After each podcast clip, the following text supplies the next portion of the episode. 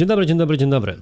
Witam Cię w kolejnym odcinku mojego programu konkretnie o marketingu i sprzedaży. I dzisiaj, uwaga, będzie odcinek, który zdarza mi się raz na jakiś czas, który nie będzie ani o marketingu, ani o sprzedaży. Natomiast da się pod każdą z tych rzeczy ich podłączyć, ponieważ każdego dnia każdy z nas realizuje jakieś zadania i musi być w tych zadaniach słowo klucz w każdym dziale jak najbardziej produktywny, więc de facto po części można powiedzieć, troszkę naciągając rzeczywistość, że dzisiejszy odcinek, który poświęcę swoim nawykom związanym z produktywnością, takim swoim czterem radom, kluczowym radom, które dla Ciebie mam, da się pod realizację tychże działań podłączyć. Więc nie przedłużając, zaczynajmy. Tak jak powiedziałem na wstępie tego odcinka, mam takie swoje cztery kluczowe nawyki związane z produktywnością i mimo, że jest ich tylko cztery i będą generalnie proste, to są takie dwa bardzo ważne założenia na samym wstępie. Otóż, jeżeli zdarzy mi się dzień roboczy, w którym nie uda mi się zastosować do tych czterech nawyków, czy tych czterech moich własnych wskazówek, to mam takie wrażenie, że dzień mi się rozłazi i na koniec dnia jestem po prostu wkurzony. A druga sprawa jest taka, że często posługuję się takim sformułowaniem, że to są rzeczy proste, ale niełatwe. I tak rzeczywiście jest, w sensie każda z tych rzeczy jako wyizolowany po prostu fragment jakiejś rady wydaje się być na pewnym poziomie banalna. Natomiast jak się później próbuje to zrobić, to okazuje się, że są schody. Czyli stare dobre powiedzenie, prostota najwyższą formą wyrafinowania. Tak się na przykład składa, że ja jestem wielkim fanem TEDxów, miałem okazję organizować TEDxy i występować nawet na jednym. I tam właśnie bardzo często padają z e, za sceny, różnego rodzaju sformułowania, które wydają się właśnie proste bądź banalne. I wiele osób, które tego słucha, może stwierdzić, no o kurde, czemu ten człowiek występuje z takimi oczywistościami. Ale jak później się próbuje je wdrażać, to się właśnie okazuje, że są problemy. Więc tak bardzo na wstępie to hmm, podkreślam, ponieważ być może z częścią tych rzeczy zetknąłeś, zetknęłaś się już kilka razy gdzieś tam wcześniej i nawet stwierdzasz, że o, mądre, mądre, ale tego nie stosujesz, więc podsumowując cytatem jeszcze ze Stevena Coveya, zanim wejdziemy do czysto merytorycznej części, wiedzieć i nie robić, to nie wiedzieć. Punkt numer pierwszy, tudzież nawyk numer jeden. Zapisuj i odhaczaj najważniejsze zadania poza główną listą zadań. Każdy z nas ma jakiś swój własny, w cudzysłowie, system produktywności, czyli w jakiś sposób sobie tam po prostu pracuje. Być może zapisujesz zadania po prostu w notatniku, być może masz do tego jakiś program.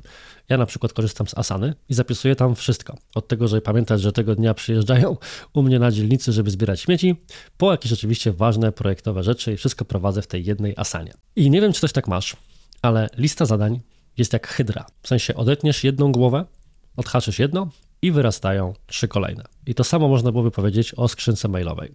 I wielokrotnie łapałem się na tym, że moja własna lista zadań była dla mnie największą demotywacją.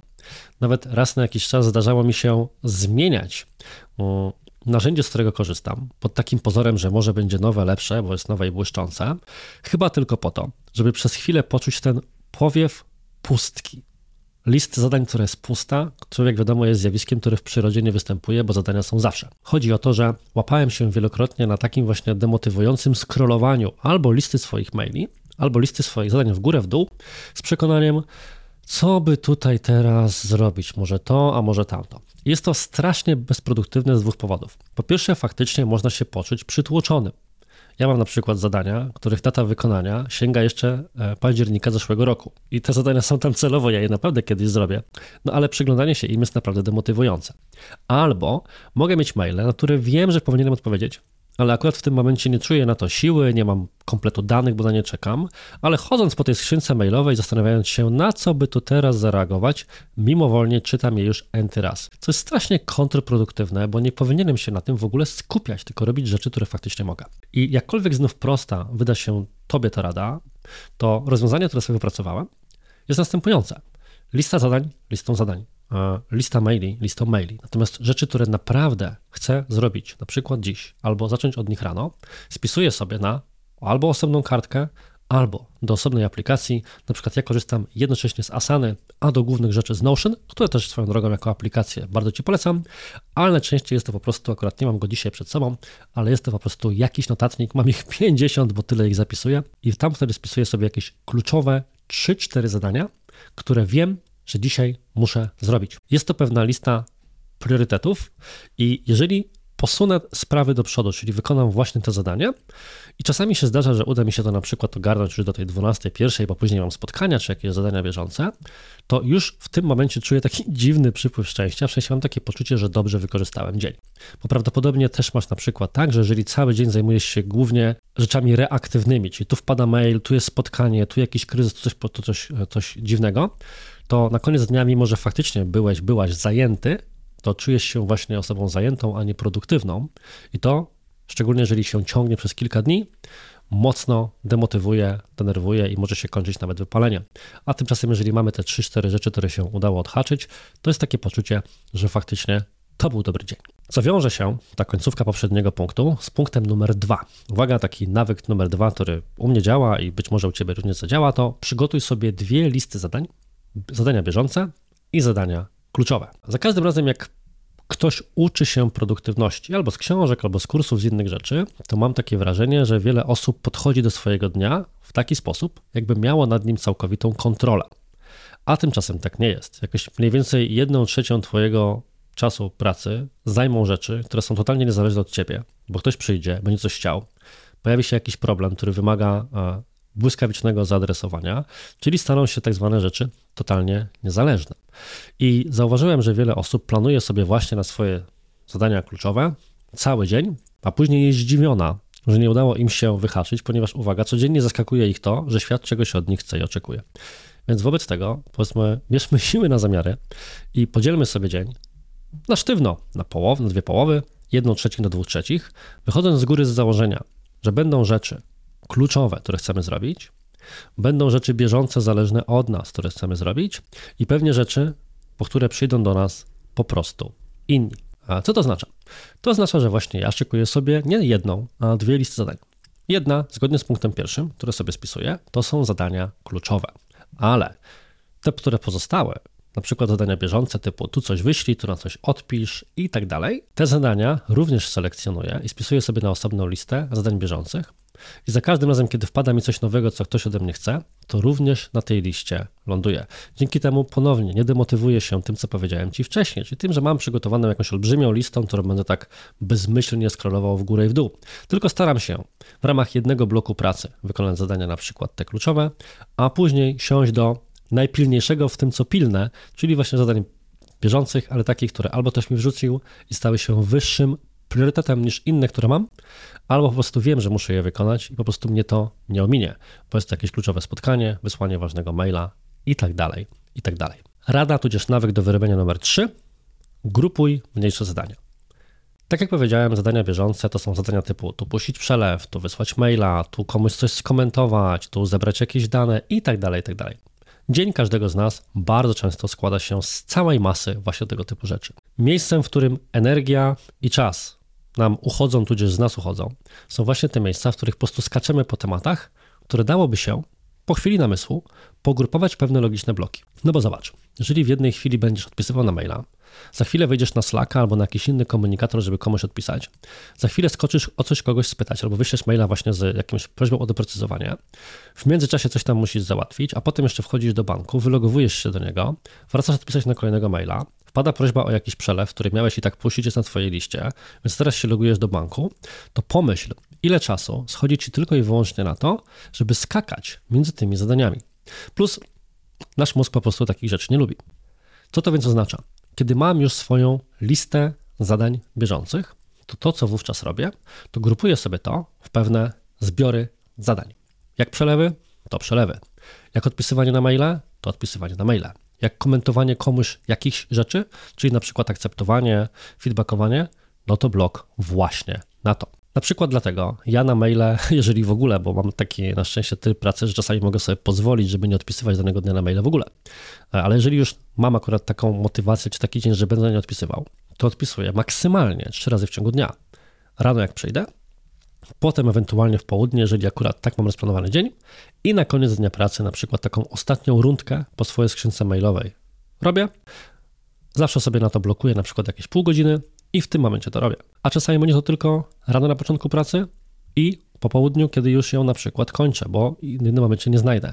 Ale na pewno nie będę po prostu, tudzież staram się nie być takim reaktywnym, który wpadnie, odpisuje, wpadnie, odpisuje, a przez to mu się rozłazi praca nad innymi zadaniami. I ostatni wątek, który z tego wynika i tak naprawdę podsumowuje wszystkie wcześniejsze nawyki, tudzież e, zwyczaje do kupy, to jest przejście przez swój dzień w głowie. I wiem, co teraz możesz sobie pomyśleć, że pachnie to jakąś coachową wizualizacją rodem ze znanych ci fanpage czy dziwnych szkoleń. Natomiast powiem tak, u mnie działa niczym informatyk i być może jak dasz temu szansę, to tobie również to pomoże. Na czym ta technika czy działanie polega? Otóż, jak już sobie przyszedłem do pracy, mam swoją listę zadań bieżących, listę tych priorytetów, które chcę tego dnia pchnąć do przodu, to zaczynam sobie to układać w głowie, na zasadzie przechodzić swój dzień pracy godzina po godzinie. Na przykład, dobra, to co ja na przykład lubię zrobić, to wiem, że zaczynam pracę w okolicach 7.30, o 8.30 mam pierwsze spotkanie ze swoim managementem, tak zwane daily, to sobie mówię, że w tej godzinie zrobię na przykład takie ja na to mówię zadania rozruchowe. Niektórzy lubią zaczynać dzień od tak zwanego połykania żaby, czy najcięższego zadania. Ja akurat tego nie lubię. Lubię popchnąć kilka spraw bieżących, bo na przykład wiem, że ktoś na to realnie czeka i bez tego on swojego dnia nie może zacząć. Plus ja lubię mieć takie sense of achievement, takie poczucie, że coś już mi się udało tego dnia faktycznie zrobić. Jeszcze nie głównego, ale coś się posunęło do przodu. Potem, ok, będę miał spotkanie, ono trwa pół godziny, o dziewiątej siądę na przykład i zablokuję sobie dwie godziny w kalendarzu na na przykład przygotowanie scenariuszy odcinków takich jak ten, potem zrobię z kolei priorytet dwa, potem do pierwszej zrobię trzeci, a potem mam na przykład spotkania i skończę dzień pisząc maile. I jakkolwiek się to wydaje dziwne, to po pierwsze takie zaplanowanie tego dnia daje mi już jakieś poczucie kontroli. Typu, aha, dobra, wiem, co chcę zrobić ze swoim życiem, przynajmniej tym zawodowym. A, więc sobie coś takiego w tym momencie ustawiam. Natomiast oczywiście scenariusz scenariuszem, a potem się pojawia życie. I jak to mówił, zdaje się, Muhammad Ali czy Mike Tyson, e, każdy ma plan, dopóki nie dostanie w mordę. Także życie daje nam w mordę i okazuje się, że cały plan się roztrzaskuje, bo właśnie wpadają te niecierpiące zwłoki rzeczy, które musisz wykonać.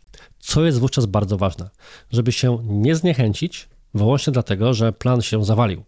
Tylko ponownie zebrać się w sobie i na przykład, jeżeli się okazało, że między 9 a 11 miałem zaplanowaną tak zwaną pracę głęboko nad jakimś zadaniem i jest 10.30 ja dopiero skończyłem gasić jakiś pilny pożar, który wybuchł, to siadam i mówię, dobra, mamy 10.30, miałem zrobić to i tamto, więc teraz między 10.30 a 12 zrobię to, potem zrobię tamto, czyli raz jeszcze przechodzimy taki tryb pracy. To nam daje ponownie pewne poczucie, że odzyskujemy kontrolę nad tym dniem, który wydawał się stracony. Pozwala nam nie wpaść w ten reakcjonizm, jeżeli będzie to właściwe słowo, czyli właśnie takie bycie tylko osobą od spraw bieżących i pilnych w tym momencie i faktycznie pozwoli ci uspokoić się, zaplanować resztę dnia i przez nią przejść. I oczywiście brzmi to jak pewien plan idealny i uwaga, nawet mnie, który po prostu staram się trzymać tych czterech prostych zasad, Pewnie w każdym tygodniu zdarza się dzień, w którym mimo najszczerszych chęci zwyczajnie mi się to nie udaje. Czyli mam jakiś niższy poziom energetyczny i faktycznie zachowuję się jak ameba, teraz kroluję Facebooka, maila albo jakiekolwiek inne rzeczy. Natomiast nie poddaję się i staram się zawrzeć szeregi, bo widzę, że za każdym razem, kiedy faktycznie na podstawie tych czterech nawyków, rad, zwyczajów próbuję zorganizować sobie swój dzień pracy, to faktycznie kończę go z poczuciem, że dobrze go wykorzystałem i przede wszystkim, co jest najważniejsze, że faktycznie popchnąłem sprawy do przodu. Nie twierdzę, że u każdego taki system się sprawdzi, bo wielokrotnie spotykałem się oczywiście z tym, że dla każdego coś innego jest tym właściwym. Ja na przykład lubię sobie szykować zadania tego samego dnia, kiedy nad nimi pracuję, a wiem, że spora część ludzi czuje się lepiej, kiedy szykuje je sobie na przykład wieczór przed. Nawet niektórzy w moim zespole tak pracują, więc musisz dostosować te rzeczy e, do swoich potrzeb.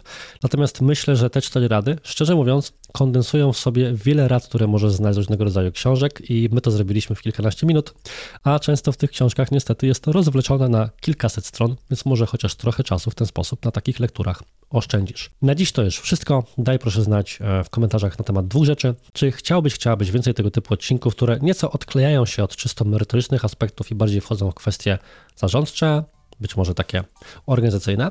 Plus, jeżeli masz jakieś własne rady czy systemy produktywności, które tobie się sprawdzają, od narzędzi po właśnie takie nawyki, to podziel się. Im ich więcej, tym większa szansa, że ktoś, kto będzie to czytał, a tego odcinka słuchał, znajdzie coś, co jemu pomoże działać lepiej, a przecież po to te wszystkie treści tworzę, żeby właśnie taką platformę do takich rzeczy dać. Dziękuję Ci za uwagę, do usłyszenia w przyszłym tygodniu i cześć. Nie, no tam taśmy starczy, taśmy starczy, karta SD, tam pewnie się na, nie nagrywa, nie? Skoro... Ja bym takie odcinki na taśmę, to ja się nawet podniecił, tak później byśmy oglądali taki negatyw i tam, ła, ale by było super.